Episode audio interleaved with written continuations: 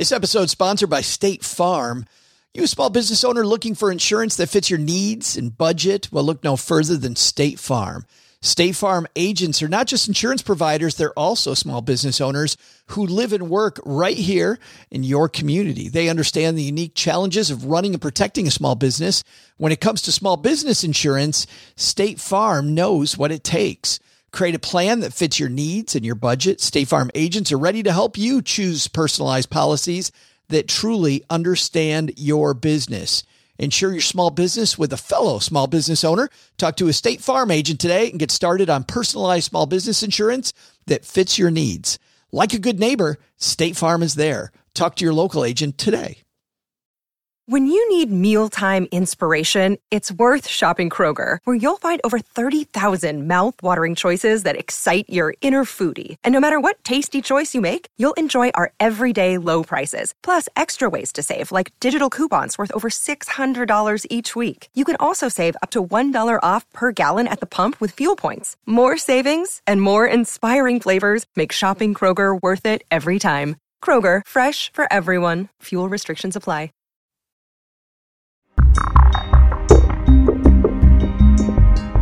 Pre-recorded from Joe's mom's basement. Welcome to another rewind episode of the Stacking Benjamin Show.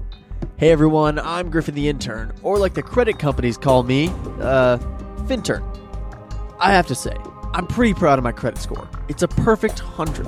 I always strive for straight A's, and I finally got it with my credit score. Bam! So easy. All you have to do is open a store card every time someone asks you to and load up on a whole bunch of cool stuff. The best part?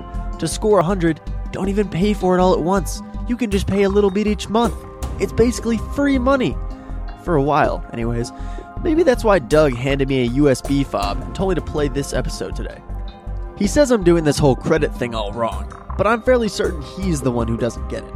So today we're continuing our 4th of July week theme of crawling back into the history books as we take a look at the history of credit in the USA and how the current credit system came to be. He says it's a lot more frightening than I think, so let's check it out. This podcast originally aired in 2017, so make sure to ignore any giveaways or mentions of current events. Enjoy the show, Fintern out. Good evening. I'm Ron Burgundy, and this is what's happening in your world tonight.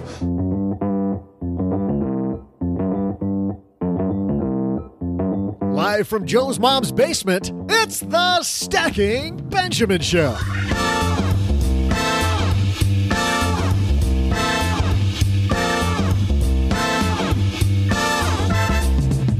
Ever wonder about the companies that know everything about your financial identity and your credit? On today's show, we'll share with you the hidden secrets of the credit bureaus as we talk to the author of Creditworthy, Josh Lauer. Also, with an important headline about identity protection, a guy from one of those bureaus, from Experian, Michael Bruemmer. Plus, we'll throw out the Haven Lifeline to a lucky caller, take one of your letters, and more. And now, the icing on the cake, please help us welcome from the amazing Brown Ambition podcast, our special guest host on today's show, Mandi Woodruff. Mandi, Hey, how's it going? it's better now that you're here instead of OG. Welcome back to the basement. Thanks so much. I'm happy to be back. Yeah, it's great. You've, you've done so much with the place. right, right. We have the same posters, the same shag carpeting. We did clean up for you. So when a guest comes around, we clean up. I appreciate that.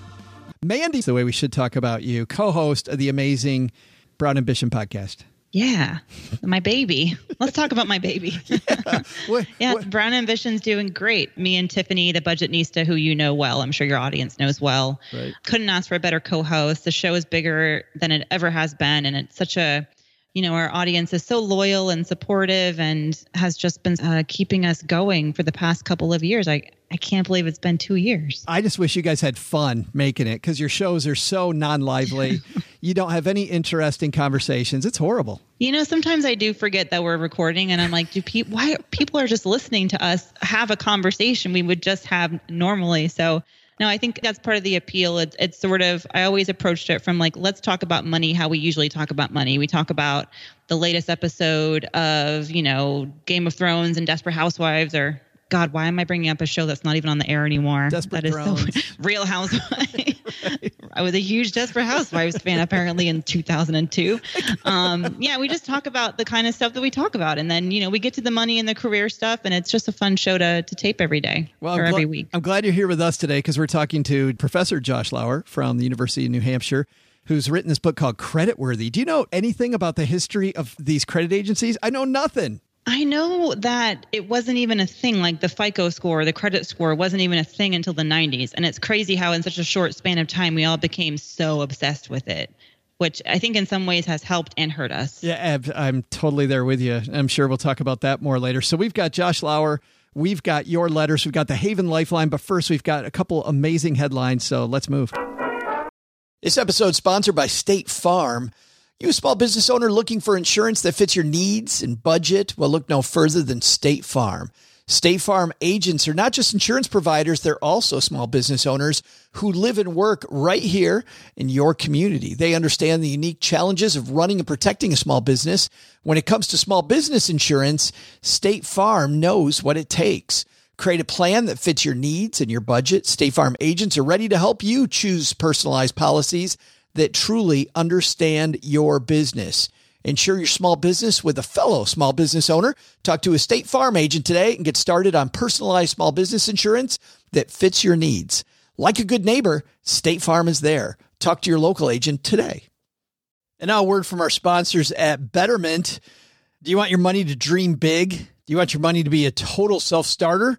Are you annoyed that your money doesn't work hard enough? Well, don't worry. Betterment is here to help. Betterment's the automated investing and savings app that makes your money hustle. Their automated technology is built to help maximize returns, meaning when you invest with Betterment, your money can auto adjust as you get closer to your goal, rebalance if your portfolio gets too far out of line, and your dividends are automatically reinvested. That can increase the potential for compound returns. In other words, your money's breaking a sweat while you can be breaking bread. You'll never picture your money in the same way again. Betterment, the automated investing and savings app that makes your money hustle. Visit betterment.com to get started. Investing involves risk, performance is not guaranteed. Hello, darlings. And now it's time for your favorite part of the show our Stacking Benjamin's headlines. In our first headline, this one comes to us from CNN Tech. Jeff Bezos, familiar with him? You ever hear that name? Heard of him? Yeah, no, hmm. I can't quite place He's him. doing all right. He's $5 billion away from being the world's richest person. It says, Watch out, Bill Gates. Jeff Bezos is gunning for your title. Thanks to a surge in Amazon stock, the company just announced it's buying Whole Foods, of course. Bezos added another 1.8 billion to his net worth.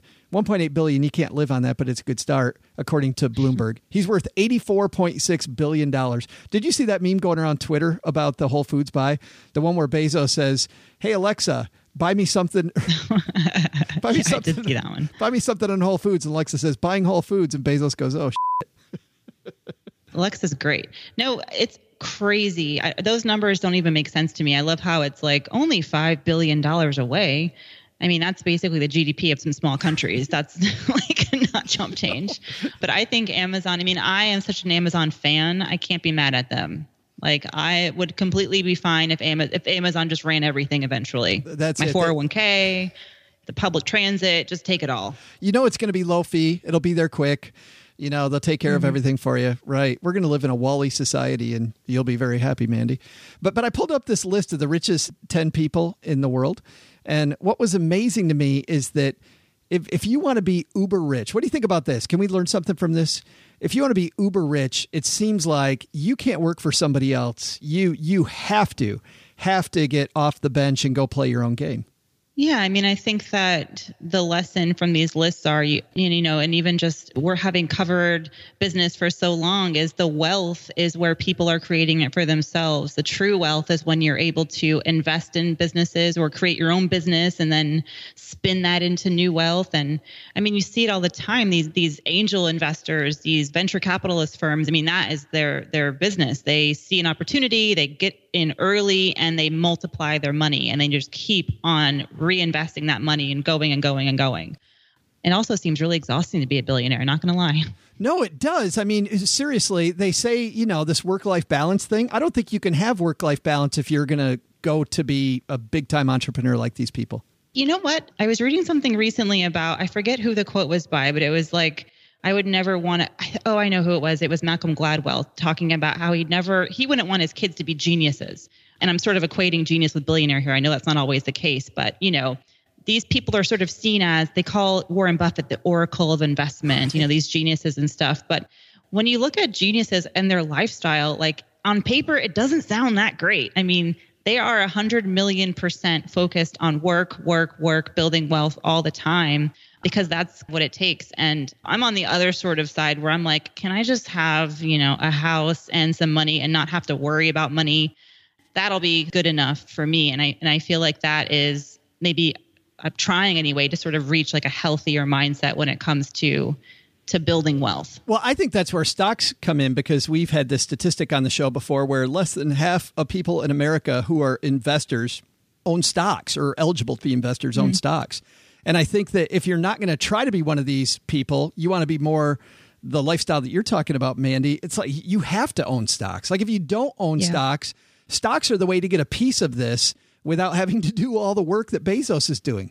Absolutely. I mean, you don't even have to think about it. I haven't thought about it very much. I mean, I've been investing since I was 24 and I already have a sizable retirement fund, not because I'm like a genius, but just because I started early, putting away my little 10% of my teeny tiny you know, entry level reporter salary.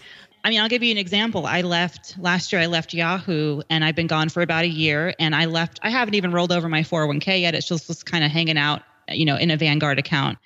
I've earned like $6,000 this year doing absolutely nothing, doing zero things to build wealth just in that account because it's sort of been sitting there and growing of its own volition.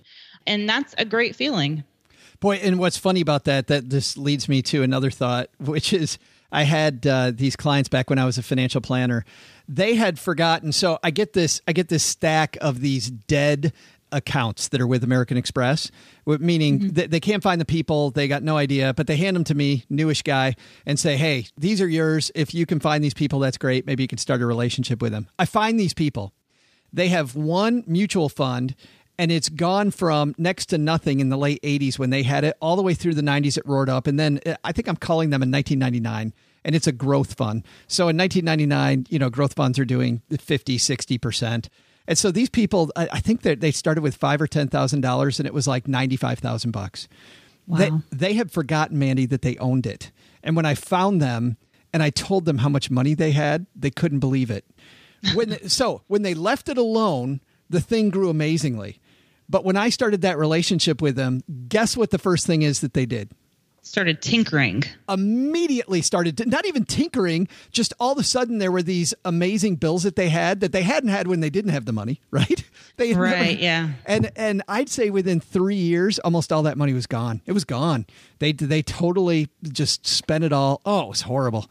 It was just just leave it alone.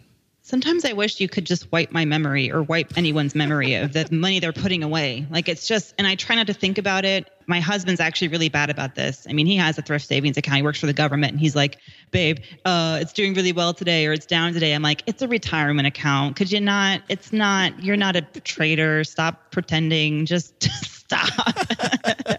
like literally you have index funds. Calm down. But I, I don't crave that sort of like, daily knowledge, it kind of stresses me out. So what works for me is just don't even think about it. Pretend it's not there. And it's a happy surprise, hopefully, Ta-da! in a couple decades. And in our second headline, a new identity theft survey out from Experian. And joining us on my dad's shortwave, Michael Bruemmer, Vice President of Identity Protection at Experian. Michael, welcome back to the show, man. Thanks, Joe. I surely appreciate it. Well, let's talk about this because I got to tell you, when I read the results of your survey, I was very disappointed.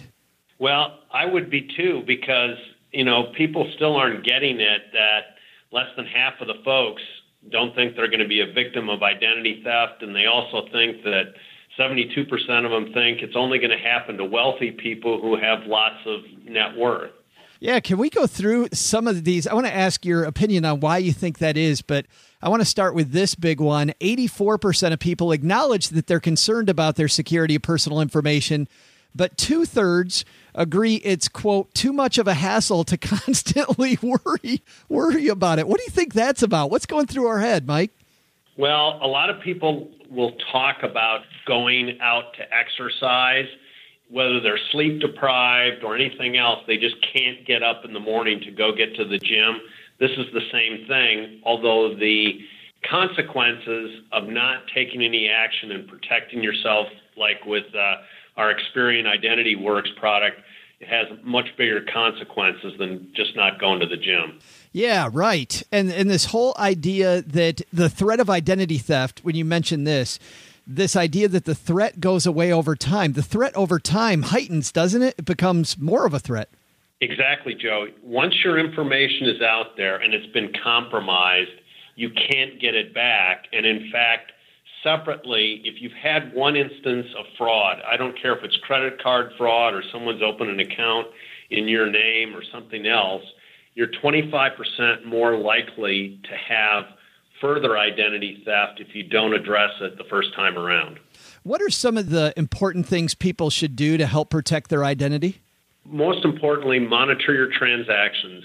Many bank, online banking, and credit card companies that have an online portal will automatically alert you for transactions over a certain amount. You can set that up. Take a look at your credit report. Make sure you have good passwords, long, alphanumeric, upper and lowercase characters. Shred all your documents. Don't use public Wi Fi. And for sure, don't share any information of personal nature on your social media account, like putting up your driver's license of your kid. Look, my kid just got his driver's license today. Do you? Yeah, I just can't imagine. But you wouldn't be saying that if somebody hadn't done it. We see some of that stuff all the time.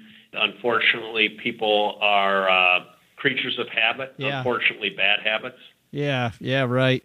Last question I wanted to ask you is about some of the changes in the credit card industry. And I know that credit cards and debit cards now are coming out with a feature where you can turn the credit on and turn it off when you're not using it. How do you feel about products like that? Actually, our Experian Identity Works, the new identity theft protection product, you can have that feature in your Plus product. So you can turn on or turn off access to your file with the flip of the button on the app. So, you know, the last time you were on, I had a lot of people write to me and say, why would somebody use one of these products versus just shutting off their credit? Because as you know, I can just tell Experian, I can tell TransUnion, Equifax just to shut it off until I want it back off ice. What's the difference? Well, the big difference is that if you go ahead and you're not aware that you've shut off your credit and you keep it off for a while and somebody's trying to go ahead and let's say vet you for employment or you're actually trying to legitimately, you know, get a new car or something like that, you're going to be denied and not know what's going on. And with our product, you don't have to call anybody, but you can do the same thing without having through going through that hassle of actually placing the freeze. Gotcha. I was curious about that, and I know many of our listeners were. Mike Bruemmer, thanks for hanging out for a few minutes. Thanks, Joe. Appreciate it. Thanks again to Michael Bruemmer from Experian. Mandi, isn't that amazing? Half of people think that over time you're less likely to have an online attack. really? With all the news out there? I don't there. understand. I mean, I feel like we've never been more likely to have an attack than we are now, a, a, or a case of identity fraud. That's crazy. It is crazy. So I think our l- number one lesson is that protect yourself online using the, some of the things that Michael talked about. Lesson number two: you want to be rich. You probably got to have your own business. Well, if you want to be in the top 10 in the world, you probably got to have your own business. But you want to have a balanced lifestyle. I think you got to own some stocks. Got to own some stocks.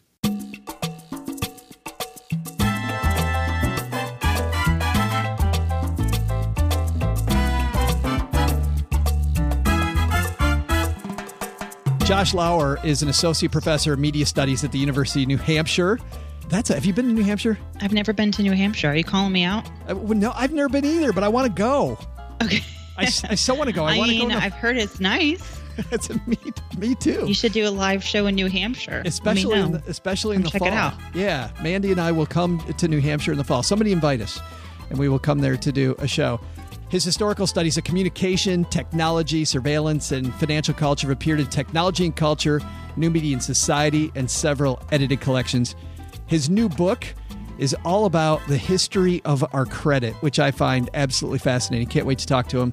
Let's say hello to Josh Lauer.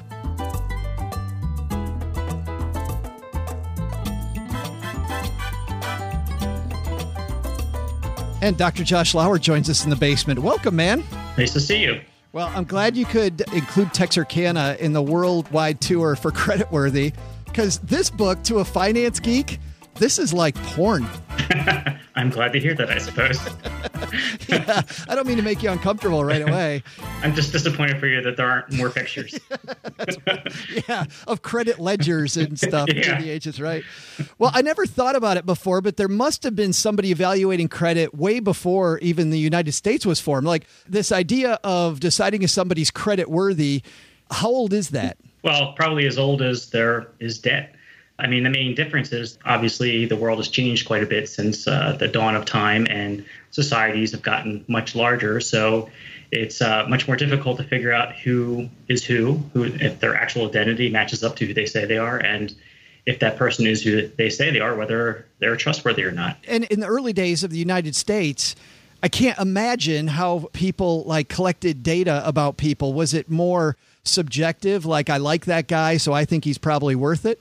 That's exactly how it was. So you have to ima- you have to imagine a society where most people don't travel super far in their lives. Most communities are rather small. Most people work in agriculture.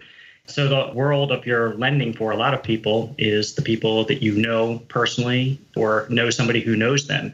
So, you know, imagine your lending world is your family and your family's friends and how you would determine whether or not you would trust someone in that circle. And so it's completely subjective. You know something about where they work, what kind of house they live in, and you can infer something about their income.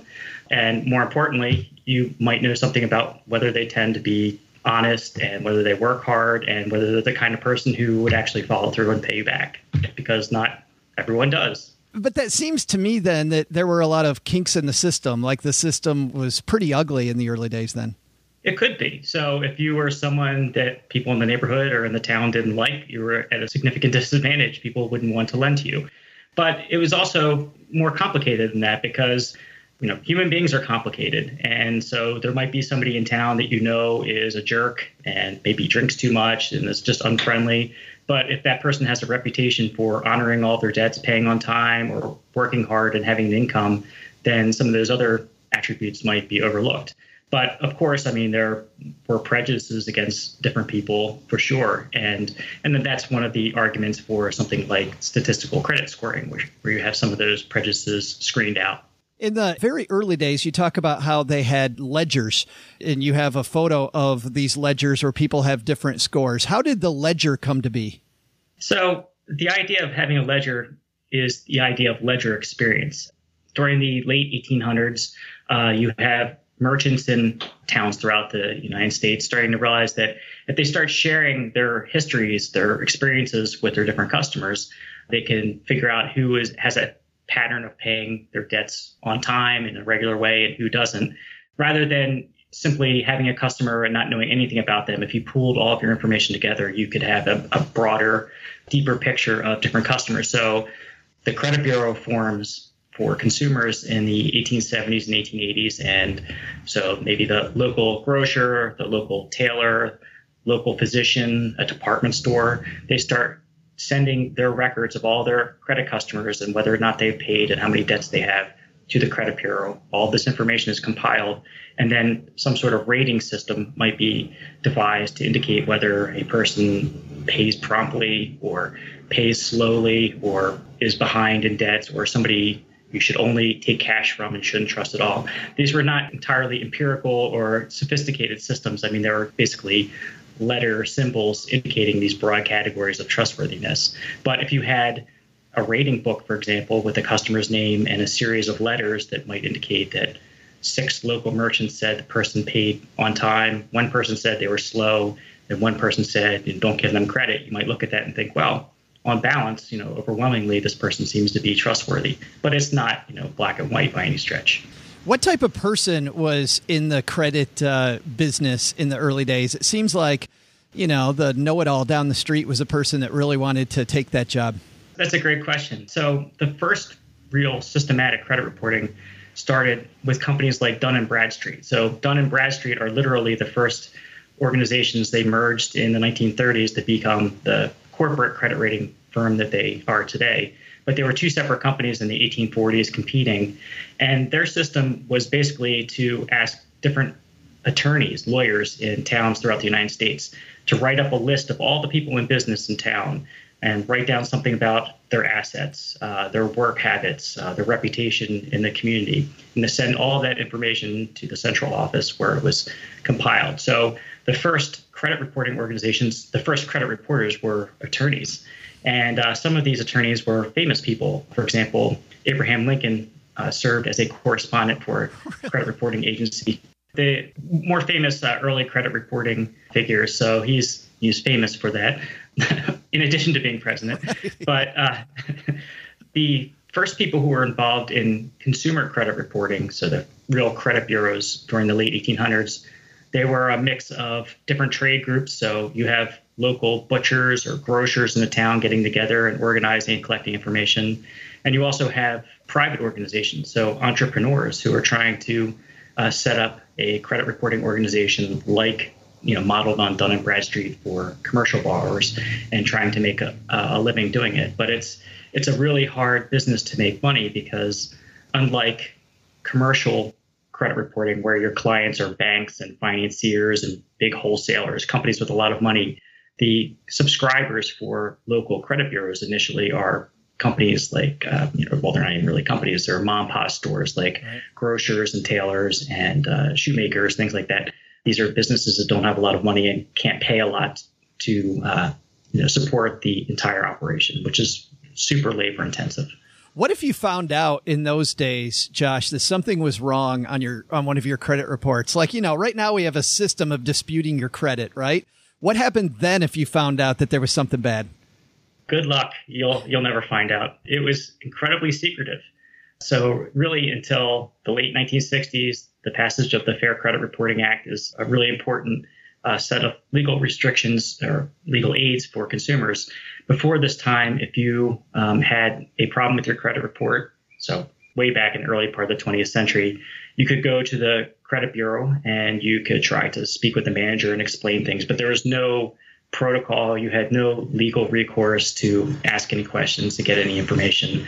And in fact, credit bureaus encouraged different stores not to tell uh, consumers why they had been denied credit, what the reasons were. They didn't want them to know too much about their credit records. Why? They didn't want them to complain or they wanted to keep the, the veil down? I can't understand why they wouldn't want that. It was a completely different system. They really felt that the consumer was the enemy and that they would try to come in and trick you. And uh, the credit bureau felt very strongly about their role, almost like a, a law enforcement function and they, they you know they saw themselves as sort of being like the FBI of the business world and didn't feel that the consumer had equal rights in terms of you know coming in and asking questions about what was, what was in their file. Another reason is because unlike credit files today, credit files before 1970 sometimes had information that was just pure gossip.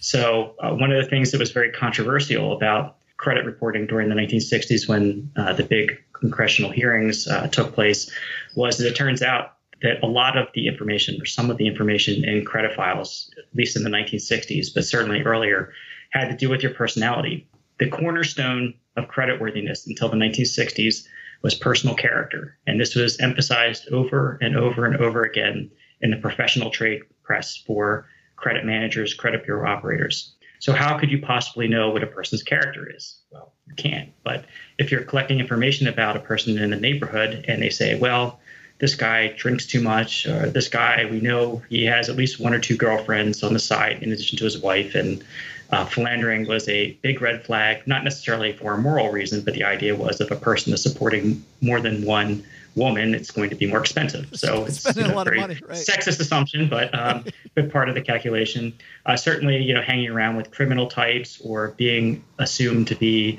a lazy person or a difficult person. These are just you know personality traits that could make it into your credit file, and uh, so that would be another reason why a credit bureau wouldn't want to share the information in there because it could be you know embarrassing or really damning and could open them up to slander or a libel suit where did the big three credit reporting agencies start out? When do we start seeing them come on the scene?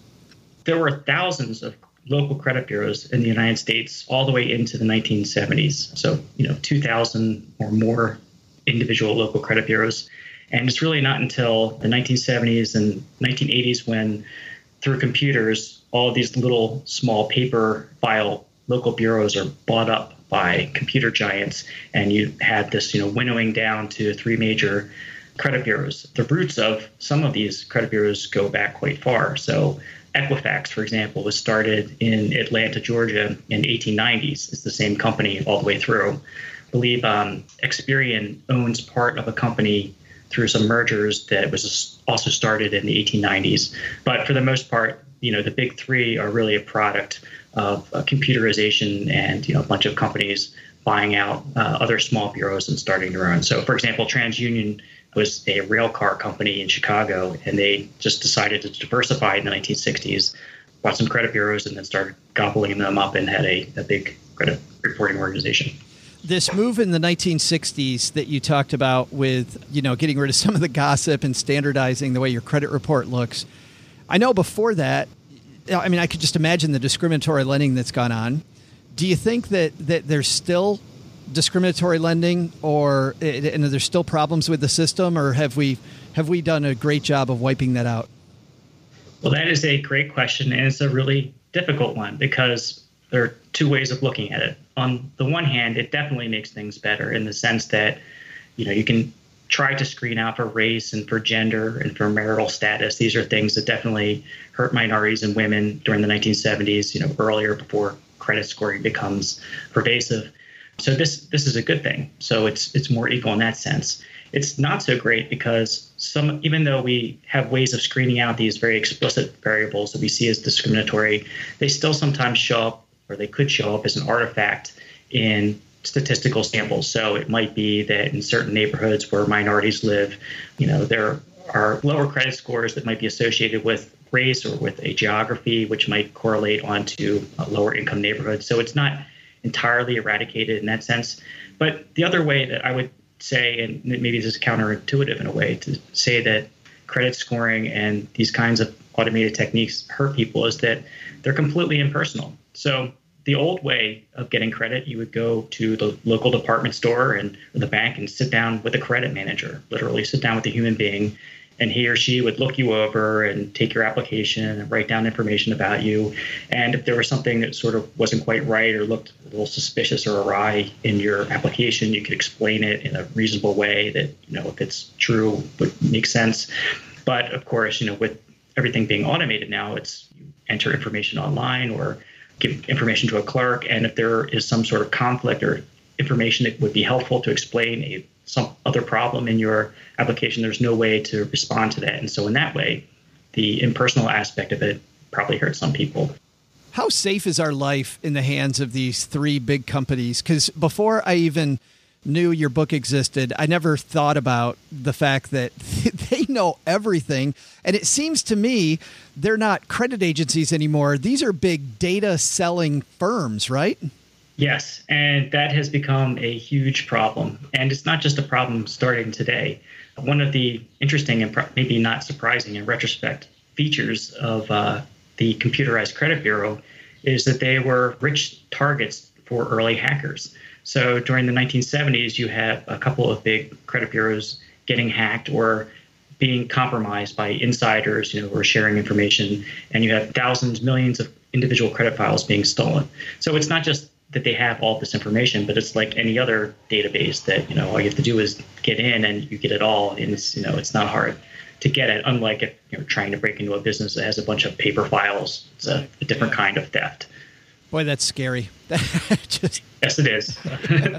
Was there anything when you were writing the book that particularly surprised you? I know, I mean, you're an expert in this area already, but was there anything while you were researching that you just went, "This is this is mind blowing and something that people really need to know about when it comes to the history of credit"? The whole thing surprised me, to, to be honest. I mean, I didn't come at this thinking that I was you know, originally interested in, in credit reporting or credit bureaus. I was interested primarily in the way that people talked about their personal income and the ways that they tried not to talk about it with each other. So I thought, where would be a good place to study where people talk about their personal income? And I thought credit bureaus would be a good place to look. And it turned out that there was no information really about the history of credit bureaus. So that's how I ended up going down that particular rabbit hole. But what really surprised me the most was how much information was being collected and how early that information was being collected. So again, unlike today, credit bureaus are not allowed to be keeping information on file about your drinking habits or your mental states or your, you know, whether or not you're getting divorced and, you know, what your relationship is with your wife or husband, that's off limits. But for most of the history of credit reporting, that was central to the file because even more helpful than whether or not you paid your bills, your personal character, your personality, how you behaved, and what other people thought of you was really sort of the most insightful way to figure out whether you're going to be trustworthy going forward. So the thing that you know sort of was shocking looking back is realizing that not only did credit bureaus have so much deeply personal information about your life, your personality, your domestic arrangements, but they also would also help law enforcement if they asked about it as well. Um, so uh, many credit bureaus during the early part of the 20th century and even into the 1950s and 60s, they had desks in their bureaus where the FBI would come or the IRS would come and you know work on the files and, and look at the information. So you know we had this idea that surveillance is really about the government you know, collecting information and a big central database where the NSA is looking at things. But long before any of these things were a problem, you had these private sector organizations that were collecting seriously uh, invasive information and you know using it for a legitimate purpose in terms of deciding creditworthiness and credit risk, but also lots of other ways that this information can leak out and be damaging in ways that there, you have no way of knowing about or even preventing. The book is called Creditworthy, and it's uh, Columbia University Press. Where do people find the book? On the internet, Amazon, at Columbia University Press, Powell's Books, all over the place. Awesome. Thanks for hanging out. Thanks so much for having me. Hi there, trivia fans. I'm Joe's mom's neighbor, Doug, and all this talk about credit has me wondering what my score is. While I head down to the Payday Loan Center down by the Sizzler to check out my score, here's today's trivia question What is the best month to buy stocks? Historically speaking, of course.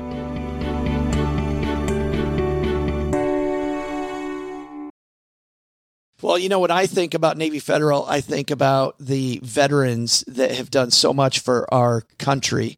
And I also think about some of our active service members. Want to say a special shout out to uh, my nephews, Colin and Nathan, who are both in the Navy. Colin is stationed outside Seattle, Washington on a submarine, and my nephew Nathan is in South Africa as an air traffic controller. And in Military Appreciation Month, Navy Federal Credit Union wants you also to celebrate members, many of whom go above and beyond. Navy Federal offers member only exclusive rates, discounts, and tools to empower their members and help them reach their goals. It's all branches of the military, veterans, DoD employees, and their family are eligible for Navy Federal membership. They offer 24 7 help from their U.S. based member service. Visit NavyFederal.org slash celebrate to see all of their Military Appreciation Month offers and other Navy Federal offers. Navy Federal is insured by NCUA, equal housing lender. Well, if you're new to Stacking Benjamins, you may not know that I've tried out a lot of personal finance apps. I like to be a guinea pig and try out all these things. So I know what I'm talking about when it comes to uh, what's helpful and what isn't helpful. And uh, the app that I've used the longest has been Monarch Money.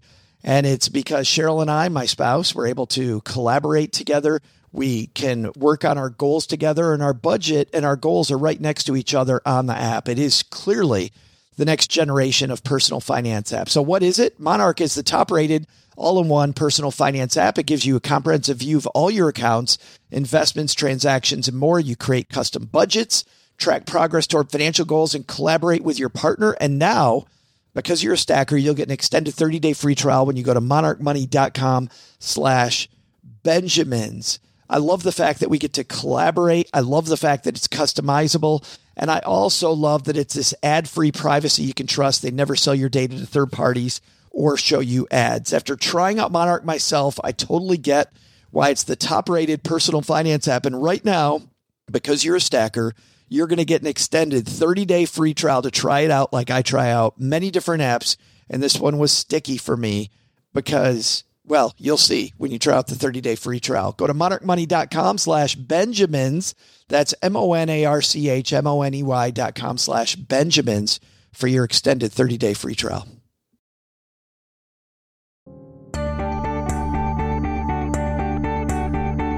Hi, everyone. I'm Joe's mom's neighbor, Doug. Welcome back to my trivia. And I promise we'll get there in due time. But first, the question needs to be asked what's the scale for credit scores? Are we talking like uh, 1 in 10 sort of deal here? And is, like, is 1 the highest or 10 the highest? On a more alarming note, is the scale 1 to a 100? I asked this because the guys down at the Payday Loan Center told me my credit score is sitting at a reliable 10. Sounds pretty darn good to me. I sure hope those scores are on a scale of 1 to 10, though. But let's get back to the real reason you're listening my trivia. Historically speaking, what's the best month to buy stocks? Well, because I am fully qualified based on my online degree from Southwest Bahama State Technical Institute and Beauty School, I can tell you September is the best month historically to buy stocks. I can also tell you you might want to pay close attention in October do the years 1929 and 1987 mean anything to you. Stick with September, folks. You went for May and go away, and not quite. Not quite. Womp, womp, womp. You get a set of steak knives, Mandi. Thanks for playing. It's not my style to pick a day to, to sell or to buy. I just kind of do it Look and at hope. Look at you, girl. Ask me when I'm 65 if I did a good job. Hey, let's throw out the Haven Lifeline and tackle some of life's, or rather life insurance's most important questions. Our friends at Haven Life Insurance Agency, they've been spearheading innovation, Mandi, spearheading innovation within the life insurance industry by focusing on those two things you value most. What are the two things you value most? Oh, tacos and my husband. How about your family and your time? So your husband, you got half of it, All right. But tacos. I spend a lot of time with both of those things. So That's why they've created a high quality and most importantly, affordable term life insurance policy issued by Mass Mutual that you can purchase entirely online. No need to wait several weeks for a decision when you could get one instantly with Haven Life. Head to stackingbenjamins.com forward slash Haven Life now to get a free quote and to learn about life the modern way. The stackingbenjamins.com forward slash Haven Life. And guess what? We don't have anyone on the formal Haven Lifeline, so we went to the basement, our closed Facebook group. And if you go to stackingbenjamins.com forward slash green room, you'll find out about uh, how to click through to get there. But this question comes to us from Carl. We'll throw out the lifeline to him. He says, online shopping tips. He says, no matter how much he Googles, he always feels like there's a better price hiding out there somewhere. I always feel that same way. I'm looking for a great deal on a laptop or a tablet. Mandi, you are the ninja with online deals. yeah, I'm kind of obsessed. It, tell, it takes me forever to make a purchase online because I will. I have to check all my sources. I have no fewer than three different Chrome add-ons that I use, and they're amazing. Um, Ebates for cashback, for one thing. Honey is one of my other favorite apps. Honey is the one where you go to checkout and you can click it, and it'll it'll alert you to any promo codes that you might be missing out on. And if this guy wants to comparison shop, I say add the Price Blink add-on if you have Chrome as a browser, because Price Blink will tell you if it, fi- especially it's great for gadgets or appliances. If you're shopping for something and it finds it somewhere else for less on the web, it'll tell you where to go and get it. I did this with my mom for Christmas last year. I was about to spend like 150 on a Ninja blender thingy from Target. And I checked Price Blink, and Price Blink sent me to Wayfair.com where it was like a hundred bucks. I couldn't. It was awesome. Oh my So God. those are my three. Wow, those are fantastic. Honey is the one that I, I've seen lately all over the place. That's a cool app. Yeah, they really. I've been a fan of theirs for years, but I think they've just like really pumped up the marketing, which is nice. But I heard about another one, and so if you want to, if you want to get like a, um, you know, use these apps to get cash back or to get deals, there's one called Goodshop.com, and Goodshop actually, I, I just heard about it last week. A portion of your savings is donated to charity, so you can pick which charity you're aligned with, and then if you if you use their app, um, you can at least feel a little better about yourself for doing some shopping online. I can't tell you how I can't tell you how many Amazon or sorry Visa or Amex gift cards I got from my wedding, and I have no idea where they are. I'm lost them all. Oh. I'm like, what? Why did you give me these easily losable objects with money on them? Oh, It's doesn't so that- annoying. That kills you. Thanks for the question, Carl. If you've got a question and want us to throw out the lifeline to you, it's stackingbenjamins.com forward slash voicemail. That's stackingbenjamins.com forward slash voicemail. You know what you do? You just go to stackingbenjamins.com and on the top of the screen it says question for the show. Click that, baby. And then right down below it, it'll say Haven Lifeline. And uh, we'll record a voicemail and there you go. You'll be on the show. We also get letters. Doug just brought down the mail and he's got this one from our brand new friend, Clay. Clay says, Hey guys, thanks so much for the show. You're hilarious and your content's made me more confident in my investing and my financial future as a whole. With that being said, still know I got a lot to learn, and I've got a question about the impact of expense ratios in the long term. You want to get down with some expense ratios, Mandi? Hot stuff. Let's do it. this is just this is like the most exciting topic we could do. My top 1000 things to talk about expense ratios is on that list. I found out I was paying significant fees for active managed sector funds, financials, industrials, biotech, when I could have just invested in exchange traded funds. By the way, what Clay doesn't know, there's exchange traded funds that invest in biotech. So you can have an exchange traded fund and biotech at the same time. It's like you can have your ice cream and the cherry on top. There's so many flavors. It's so exciting. There was nothing niche about those funds to warn a manager, so I decided I was going to sell them all of those had an expense ratio of 0.5 to 0.75. And I turned around and bought exchange traded funds to cover the same investments. There was a lot of redundancy. So I put the majority into an S&P 500 index fund, which of course had a lovely 0.04 expense ratio. So here's his question, Mandi. He says he had some capital gains when he sold that, but he's in his early 30s and he's got decades left in the market. And he used some expense ratio calculators and saw that he'd be leaving money on the table if he didn't sell. So he's thinking that it was good to take some capital gains now and save on the fees moving forward. Was his logic right, or was he a total clown? He said, if it's a ladder, let her rip. So we going to let her rip all over Clay? I don't think we need to. Like you said, he's in his 30s. He's got a long, as long as he's investing for the long term, he's got a few, maybe even four or five more decades ahead of him in these investments. So I say it was worth it. I mean, it's hard to predict the future. You don't know how much you're going to gain over time, but I'm I'm guessing it was probably enough to justify selling and taking that capital gains hit. I think so too, and I think you're going to pay the capital gains tax sooner or later anyway, right? I mean, you're going to pay it. So right. it, it is it's a little speed bump. I mean, I know that if he had more money, if he had more money in the fund, it would compound more quickly. But you're right. If he used an expense, he says he used an ex, it, he did the right thing by using a calculator ahead of time. Yeah, it sounds like he knows what he's doing and knows where to get the information that he needs and, and made an educated decision, you know, and that's the best we can hope for. I feel like if you spend too much time worrying and, and asking a ton of questions, I mean, you sort of get frozen and you don't make a good decision for yourself. And I think he went ahead and just did the, what he thought was a healthy decision. And you gotta, I mean, investing is like 95% what you know and like 5% luck. Or maybe that's opposite. I'm it's, a, it's a bit luck, right? Absolutely. But I'll tell you this I do like the fact of yeah, you already said it. I mean, get to a certain point, uh, do your homework, get to a certain point. At some point, you just got to jump, right? I had clients when I was a financial planner that would talk and talk and talk, and we'd never do anything.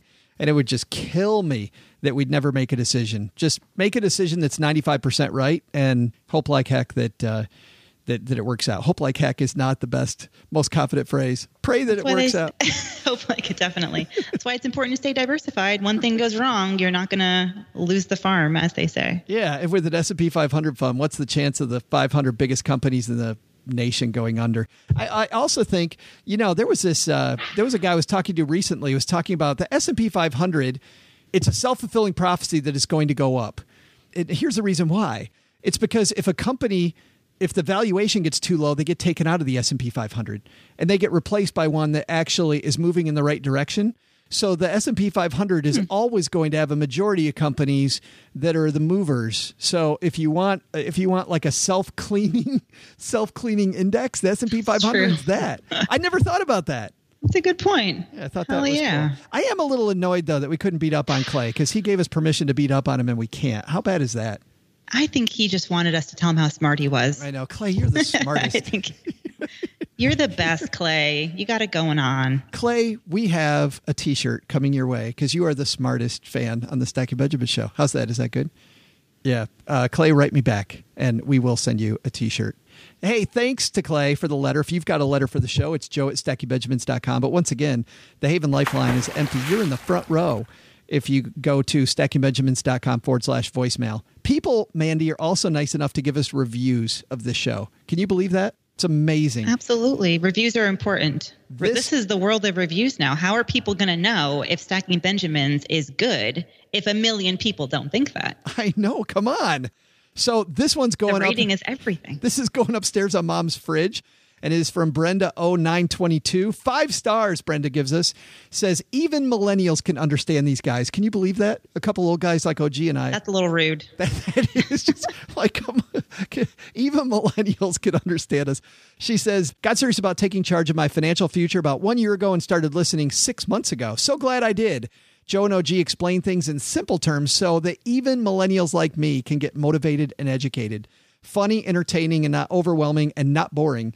They also do a great job of answering questions in the green room on Facebook and through the Haven Lifeline, which we just did. Awesome. And sometimes we have very smart people like Mandi come on, so we look even better. I think we I mean, I did. did you a lot of favors, I feel like. I think you totally did. You have saved. no, it's such a pleasure to come on and chat with you. We're, we're, we're mutual fans, so it's nice. Well, let's talk a little bit about what's coming up on the Brown Ambition podcast. Thanks for hanging out with us today, by the way. Thanks. Um, well, while we're preparing for the pending wedding of my co-host, Tiffany's getting married. So excited. That In sounds addition like to a- that, we have an awesome show. c- That- Oh, did I did I skip over that point? no, I'm just saying that sounds like a movie. Like Tiffany's getting married sounds like a movie title. Yeah, uh, I'm really excited for her. She and I have sort of been like planning weddings, two different, you know, she's on the let's go to City Hall and I'm on the let's have a destination wedding in Savannah, Georgia kind of train. So it's so people get like a taste of two different styles, I would say. Um, no, I'm really thrilled for her and we'll have updates on that. And then next week we're doing a travel edition of the show. We've got the founder of Nomadness coming on to talk about summer travel tips, how you can save, and how to maximize reward points when you're booking. So, excellent uh, shows coming up, and you can catch us at brownambitionpodcast.com.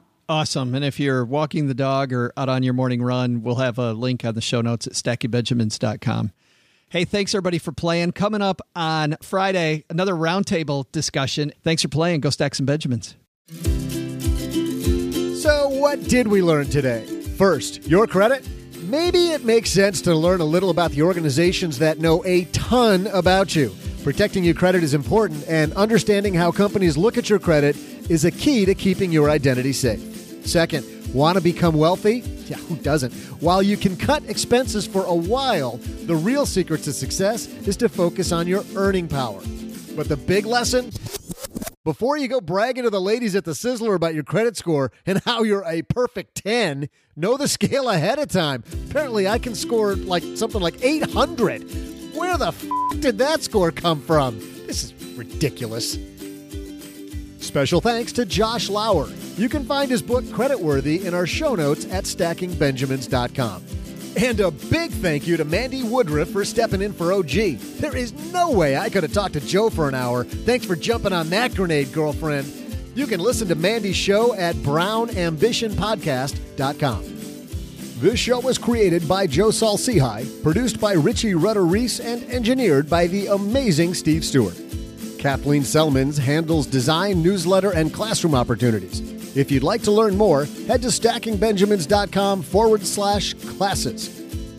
Online, visit us on Twitter at, at SBenjaminsCast or on our Facebook page.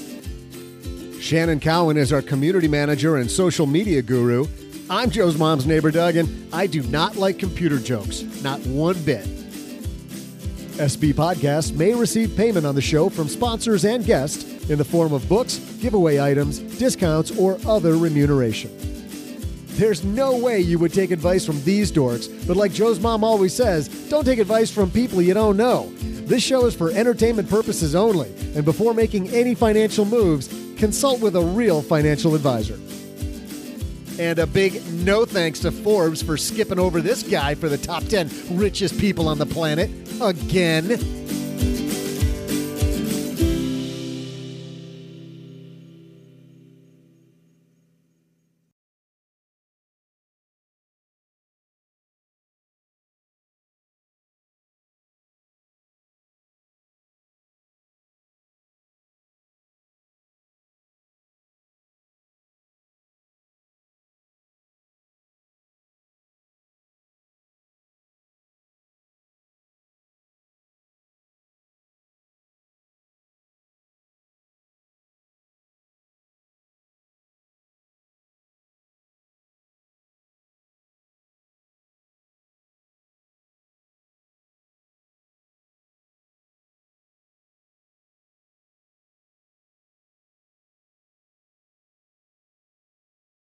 Welcome to the after show. This is the part of the show that doesn't exist. Tell me, Mandi, being on the show, that's fine, but actually making it to the after show, this is like, this is it. This is next level. I didn't even know this existed. So I feel like I've just discovered a new planet. This must be how NASA astronauts feel. wow. This is, we're here. So, for those of you new to the after show, what happens here stays here. We don't talk about it. You can't talk about it. We've had people, Mandi, accidentally talk about it. If you have to talk about it, call it dessert. All right. Just tell people, hey, I like the dessert portion of the show today. And uh, then our little club stays a little club. But we love talking about movies. We talk everything except finance. If you're here for finance, bye. We'll see you next next episode because we don't do that here. Uh, instead, we're going to talk about a movie that Mandi saw that I haven't seen yet, and this was a recent film with this weird name called. Bay- I've never heard of Baywatch. What's Baywatch? Let's listen. Our team is the elite of the elite. We're the heart and soul of this very beach. We protect when other people don't want to protect, and we go above and beyond.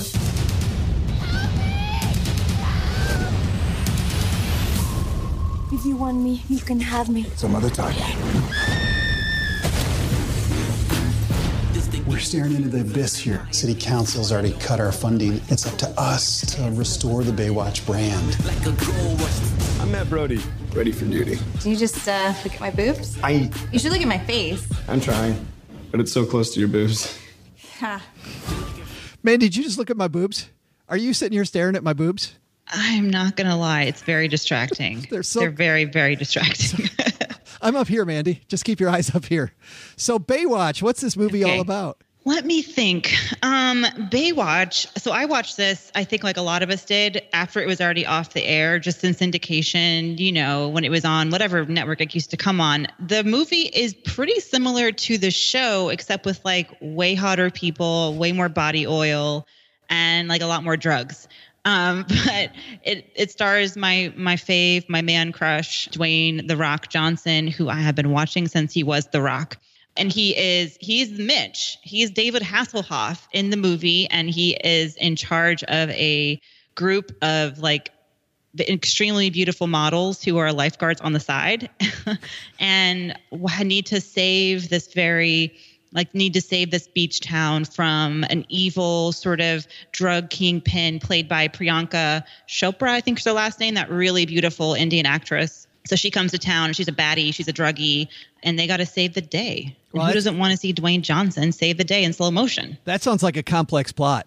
It was surprisingly easy to to boil that down.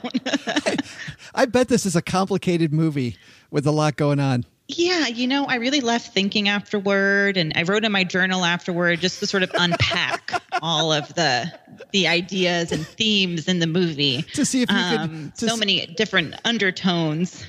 To see if you could get the subtext. No, it was yeah. There's just so many little hidden things, and you know they really they really talk about the family aspect of all working together, and the science of a good dick joke was just amazing to because there are maybe twenty thousand jokes in this show that have to do with the male anatomy, and just to sh- to see how creative they could be, how many ways you can make that happen. No, it was awesome. Yes. It's everything you want. It's Baywatch. It's hot people in swimsuits. It's Dwayne Johnson. It's a crazy plot, and it was fun. That's what I was going to ask. So you you paid money, paid real money to go see this movie at a real Actual dollars. theater. Yeah, they Actual dollars. I did not even use a discount coupon or anything. and just Yeah. just paid retail for Baywatch, and you're. It sounds like you're actually giving it a thumbs up. I would give it a thumbs up. You know, leave your brain at the door, get some popcorn, bring some girlfriends, you know, and just go have a good time. It was it was like two hours that was just fun. I got out early from work on late on like Memorial Day weekend, and uh and just happened to go and want to see it. So it's super fun. I mean, you're not gonna you're you're not gonna leave any dumber than you probably were when you walked in.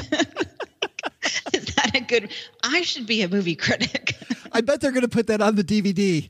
You won't be any dumber after you watch this than you were before you watched. I'm sure they're listening to the show now, hoping yeah, you to. might want to like, you might want to do some crunches, but I left out feeling pretty good. I, I want to do every time I see The Rock, I'm like, I'm so out of shape. I got to get into better shape. You know, we were having Shannon, our community manager, and I were having this discussion that you know a lot of people that kind of look like The Rock, like there's this there's this stereotype, right? That that they're really self-centered and look at me and into them, and he kind of goes exactly the opposite way of that, which is which I really really it makes you like him more, you know.